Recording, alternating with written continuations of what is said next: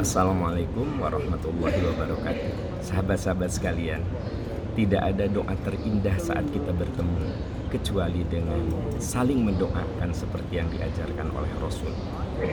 Ketika kita menerima salam dari sahabat kita, maka jawablah dengan yang lebih indah lagi.